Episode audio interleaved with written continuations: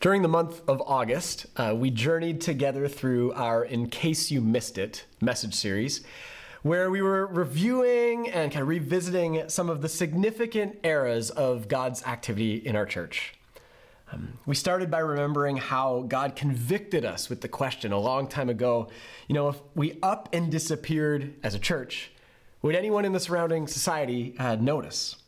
Um, which was a part of uh, guiding us to relocate our community in proximity with those experiencing homelessness in St. Catharines. We shared how our study of the Old Testament prophet Amos uh, awakened us to our infection with, with luxury and wealth, something we called affluenza at the time, um, which significantly moved us closer towards God, toward God's heart of compassion and justice. Um, we remember how remembered how God guided us through a deeper Bible study. Um, in order to help us overcome our ignorance and infighting about what the Bible is and how to read it. And then last Sunday, we reflected on uh, some of God's most recent activity among us as we've learned together to, to love beyond belief in a way that fosters inclusion and unity among people who hold differing convictions on disputable matters in the church. So, what was the point of uh, this summer series? Was it simply to kind of take a walk down memory lane because we had no better ideas of what to talk about this summer? Um, was it to highlight and celebrate sort of these significant milestones in the life of our church? Uh, or for anyone who's kind of newer to our community, was it to, to bring you up to speed on, on things God has been up to over the years in our community? Well, I'd say while some or all of those reasons probably played a role to some degree, um, none of them were the ultimate point of why we thought these eras were worth reviewing together this summer. Um, especially in light of where we sense God and how God may be guiding us these days. Um, at the end of the day, and really now, kind of at the end of this series, uh, in case any of us missed it, the point of this series was actually to help us remember and to see um, that God always seems to have something more in store for us. That God always seems to be inviting us into a deeper experience of his kingdom on earth as in heaven. That even or especially, like once we have put our faith in Jesus and chosen to follow him, that then God never seems to be done with our transformation, both personally and collectively, as we have seen together, era after era after era. And you know what? Theologians, they actually have a, a word for God's ongoing transformation in our lives. It's the word sanctification. Sanctification. Maybe some of us have heard of it before, maybe some haven't. At its essence, sanctification simply means this it means becoming fit for a special purpose. That's kind of the core of the de- definition. Sanctification means becoming fit for a special purpose. I think sometimes we think of a life of faith as this like one time expression of a belief, a conversion, as we may call it. And this, this experience is very real when we put our trust in Jesus, when we express our faith for the first time. Next Sunday, we're going to have a, a couple of people getting baptized, and, and that can be part of that journey and experience. It's what the Bible often refers to as experiencing salvation. This is God's rescuing and saving work in our lives, you know, forgiving our sins, adopting us into his family, and giving us hope of eternal life with Him. But what we see in the scriptures, and what we see throughout the, the teaching and invitation of Jesus, is that salvation isn't where our faith ends. Salvation is actually where sanctification, becoming fit for a special purpose, this ongoing transformation, it's where it begins. When Jesus began his ministry, um, his very first words recorded in the Gospel of Mark, chapter 1, were this Jesus said, The time has come, the kingdom of God has come near. He said, Repent and believe the good news. Repent and believe the good news. Now, uh, this calling from Jesus, it certainly sounds like a calling and an invitation to salvation But in what we see throughout the life of Jesus is that it is also a calling and invitation to God's sanctification in our lives. What we see throughout the New Testament is that repenting and believing is not a one time experience, but actually becomes an ongoing way of life. Now, I know the word repent, it can kind of sound religious, um, but one of the original translations of that word repent is actually the phrase uh, to change your mind or to, to rethink everything. And it's this paradigm of continually re- changing our minds or rethinking everything that the Apostle Paul actually affirmed later um, as a experience or ongoing practice for his already Christian friends in Rome, people who had already received salvation through faith in Jesus. This is what Paul wrote to them. He said, uh, "Do not conform to the pattern of this world, but listen to this: but be transformed by the renewing of your mind." Paul was essentially saying, now that you have embraced salvation in Jesus, don't keep doing things the way you've always done them. Instead, actually, keep being transformed, keep rethinking, keep perpetually participating in God's sanctification by being transformed, continually changing the way you think and live. Another way we can think about this idea, this process of sanctification, is seen in Jesus' interaction uh, with a Jewish, a Jewish teacher named Nicodemus. Nicodemus is someone we also heard about earlier this summer.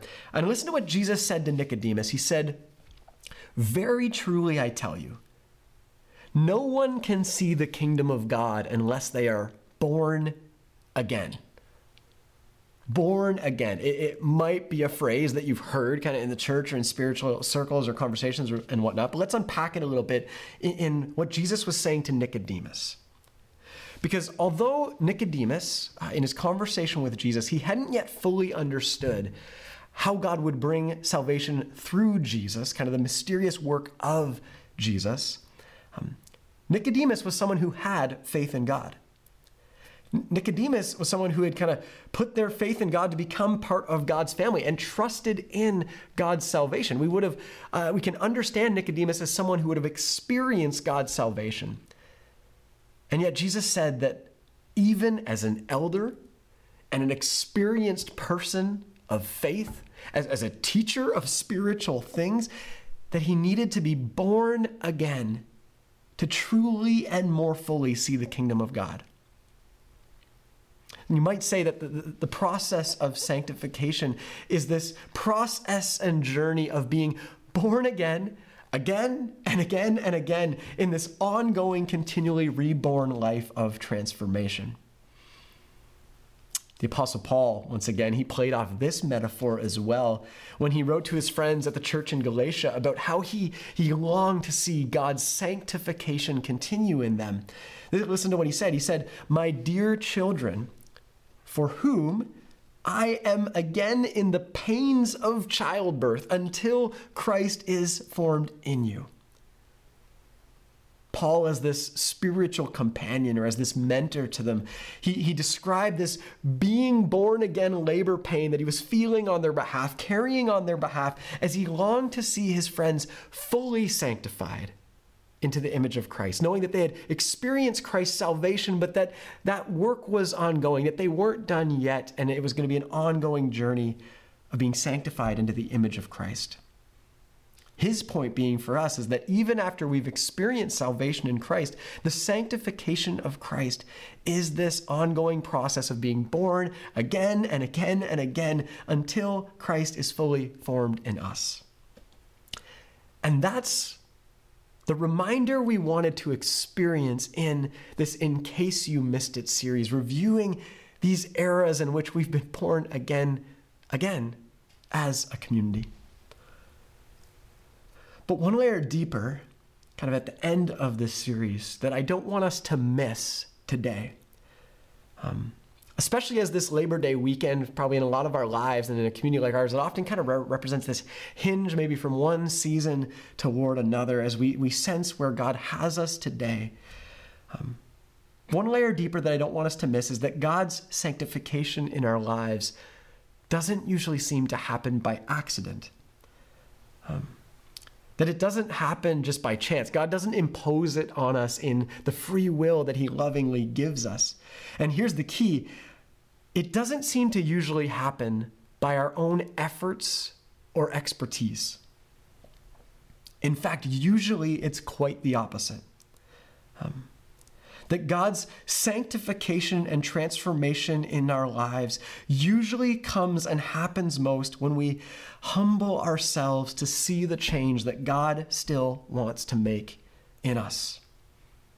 Actually, opening ourselves up to allowing God to, to break our hearts in the ways we still need his transformation, his sanctification most, which then often leads to that transformative work, to the growth, to the change, to the healing and transformation in our lives. And you see, that, that's the other thing these in case you missed it eras in our church have had in common. That some time ago, we began to be personally and as a community um, increasingly brokenhearted over the reality that if our church had ceased to exist, that maybe only the few of us sitting in the, the comfy seats on Sunday would actually notice. And then that according to Amos, you know, if we were blindly participating in, in consumeristic op- oppression according to his prophetic word, we might not even be Christians. And that broke our heart.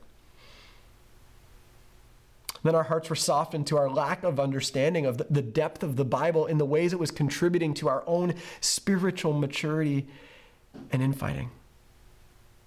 And then that our, our prioritization of any conviction over and above Jesus' perfect law of love was actually hurting and excluding people Jesus loves dearly. In all of these eras, it was only when we came to that tender hearted humility, recognizing our need to grow, that we began to open up to the repenting and believing, the renewing of our minds, the being born again, again into new eras of God's transformation among us, both personally and collectively together as a community. It's what all of those eras have had in common. And I think we see this pattern in the scriptures often as well when we look at how God's sanctification um, comes in our lives.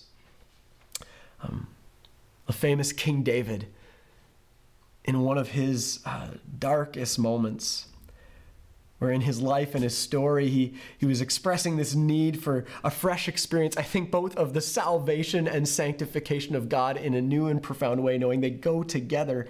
Um, listen to this line that david wrote from one of his songs. He said my sacrifice o god is a broken spirit. It's a broken and contrite heart you god will not despise a response, an awakening to some of his own brokenness, his own shortcomings and sin, his own need for sanctification. David recognized that his life of faith and the work God wanted to do in him wasn't just about singing the right songs reading the right verses, praying the right prayers, going to the right church services, even doing church or ministry in the right way. Some of the kinds of things we do to remember and experience God's salvation. No, at the deeper level, it was a broken heart over his own brokenness that he knew God could keep working with. That he knew God could continue to transform. Um, that he knew God could uh, sanctify more fully into the person after God's own heart that David was known as. Similarly, the Apostle Paul, in one of his moments of greatest pain and anguish, he was writing to his friends in the church in Corinth, and he was expressing his desire to, to keep becoming more of who he sensed God wanted him to be. And in that whole struggle and journey, he described hearing these words from Jesus. This was the voice of Jesus speaking to him when Jesus said, My grace is sufficient for you. For my power, Jesus' power is made perfect in weakness. Jesus said it's actually in the weakness, it's in that tender place, it's in that struggle that, that my power then can work most profoundly. And in response, Paul said this He said, Therefore, I will boast all the more gladly about my weaknesses, so that Christ's power may rest on me, that through my weaknesses, Christ's activity and work may come to life more fully. What Paul realized in that moment and in that journey is that his transformation and sanctification, it was not going to be a result of his own efforts or expertise, but it was going to come through recognizing and admitting his weaknesses or shortcomings. And that's where he discovered Christ, Christ's true power, which leads to Christ's true transformation. So, what does all of this mean for us today? This conversation about sanctification at the end of this In Case You Missed It series. What does it mean for us as we kind of wrap up kind of one season and experience the hinge of preparation for another? Well, here's what I want to say to us I want to say, let's not miss it. Let's not miss that God is never done working in and through us. And let's not miss that God's salvation, his saving work in our lives, is only the beginning of God's unending ending sanctification. And let's also not miss that, that God's sanctification, as we've seen through these eras, and you see in the scriptures, usually begins most profoundly when we humble ourselves with soft and tender hearts to what God wants to reveal and ultimately heal in us. So, as our attention shifts in these coming weeks, kind of from where we've been as a community to where we are in this moment, the question I think for us is this What does God want to reveal in us and break our hearts about in order to begin a fresh work of healing and transformation among us? What does God want to reveal in us personally and in community? Um, and what might God be inviting our hearts to be broken over so that a new era of transformation can take place? Because if this is how the process of sanctification works, the coming era in our church will only be as transformative as to the degree we are willing to humbly open ourselves to this new work of God over the past number of months, um, we've been sensing as leaders and in conversations with, with many in our community that God has some work He wants to do among us. I think there's a lot of us that are just plain tired. Um, you know, running weary in our lives, trying to keep our heads above water. And for some, maybe uh, as a church, we've contributed to that for you. And I think God wants to bring some healing through new rhythms of rest. I think a lot of us are struggling with some destructive habits, maybe addictions. When, when you find yourself coping with life's difficulties in a way that is only making life more difficult, and I think God wants to set us free from some of those destructive habits and patterns. I think a lot of us are grieving know, painful losses in recent years and just kind of living with grief that is still trying to be processed. I think God wants to meet us right in our grief and keep guiding us through with, with love and with comfort and with healing. I think a lot of us are dealing with relational strains or conflicts. Um, some in our lives that are still the relational reverberations of all things pandemic, um, some that are just the struggles of family life or friendship or, or marriage. Um, some in church relational dynamics. And I think God wants to do some work in our relationships through uh, Christ's activity of forgiveness and reconciliation, bringing mending and healing in relationship.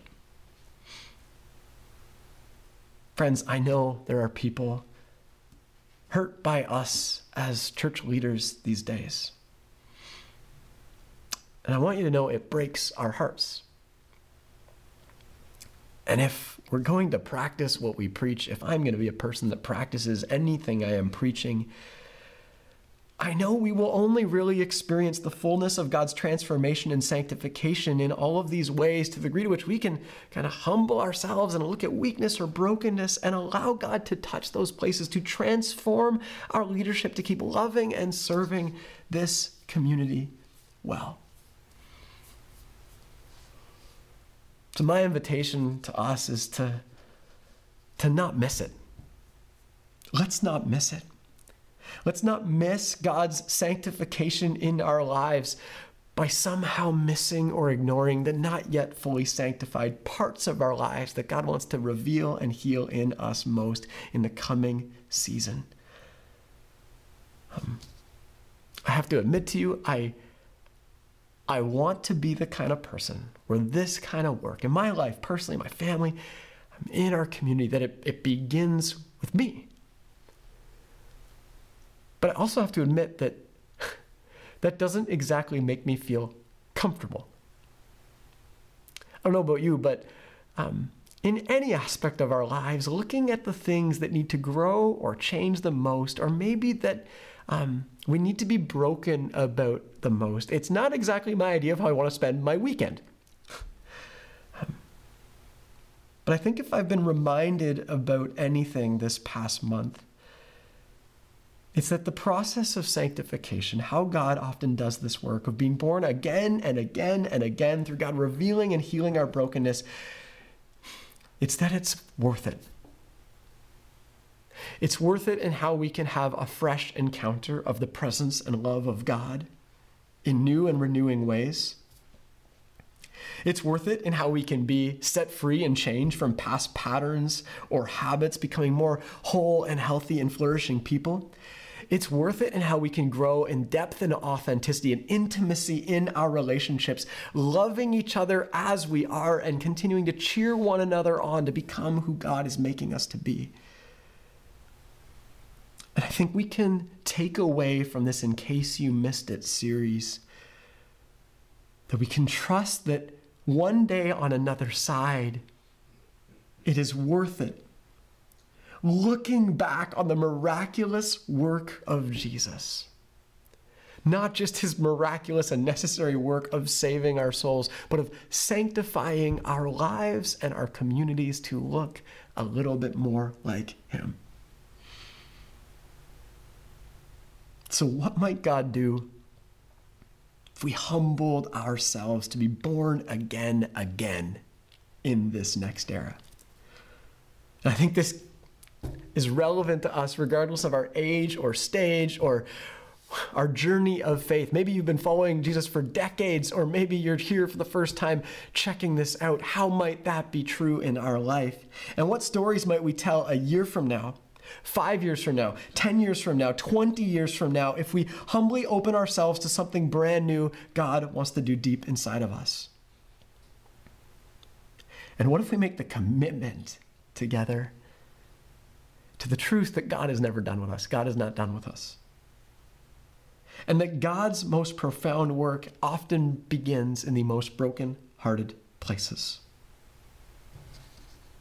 How might that change our lives? And how might that change our future? Um, more than we could imagine, and more than anywhere we have been yet. Friends, in case you've missed it, I don't want to miss out on that. And I hope that you don't either. As one uh, just closing moment here or practice that could help prep our hearts for the season and, and our bands and our locations, they could come forward. Um, I want to share with us a prayer that has become a near daily ritual for me.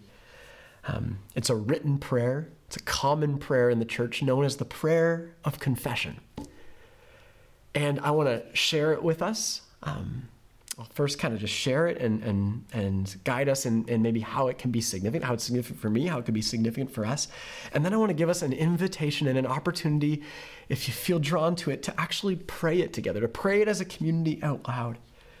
Um, as a prayer that invites God's salvation and sanctification, even in new and fresh ways in the places that we need it most.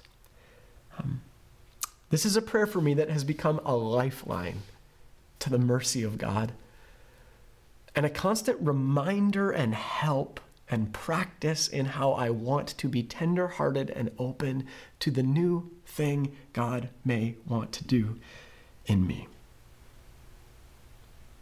So maybe even right now, maybe on this Labor Day weekend, maybe this moment of prayer for us together could be a starting point of a new era of something none of us would ever want to miss. This is the prayer of confession. It says, Most merciful God. Because the God we are praying to is a God of love and grace and unending mercy. We say that we have we confess that we have sinned against you in thought, in word, in our deeds. Um, we recognize that in how we think, in how we talk, in what we do, we don't always live up to God's perfect love, this kind of standard of love. That's what it means to miss that mark or to sin. Um, and we say that this has happened by, by what we have done and by what we have left undone when we haven't stepped into love. God, we have not loved you with our whole heart. We've not loved our neighbors as ourselves. In my life, it is just true that more often than I even want to be aware of, um, I have not fully loved God, or not just my next door neighbors, but anyone and everyone who could be my neighbor. I have not loved as much as myself. And so we say we are truly sorry and we humbly repent. For the sake of your Son, Jesus Christ, have mercy on us and forgive us. And by the way, because of the cross of Christ, God's answer to that, Christ's answer to that is absolutely, of course. That's who I am and that's what I do. So that we may delight in your will and walk in your ways, be sanctified more into your likeness, ultimately to the glory of your name, Jesus. Amen. That's the prayer of confession. And if in your own life and with our community together, you, you want to pray that in this moment with us. As you're able, I invite you to stand um, in our locations and um, we'll have this on the screen.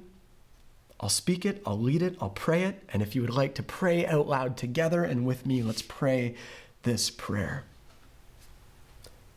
Most merciful God, we confess that we have sinned against you in thought, in word, and in deed by what we have done and by what we have left undone.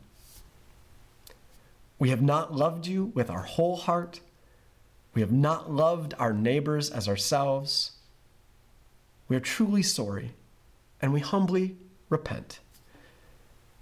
For the sake of your Son, Jesus Christ, have mercy on us and forgive us, that we may delight in your will and walk in your ways to the glory of your name. Amen.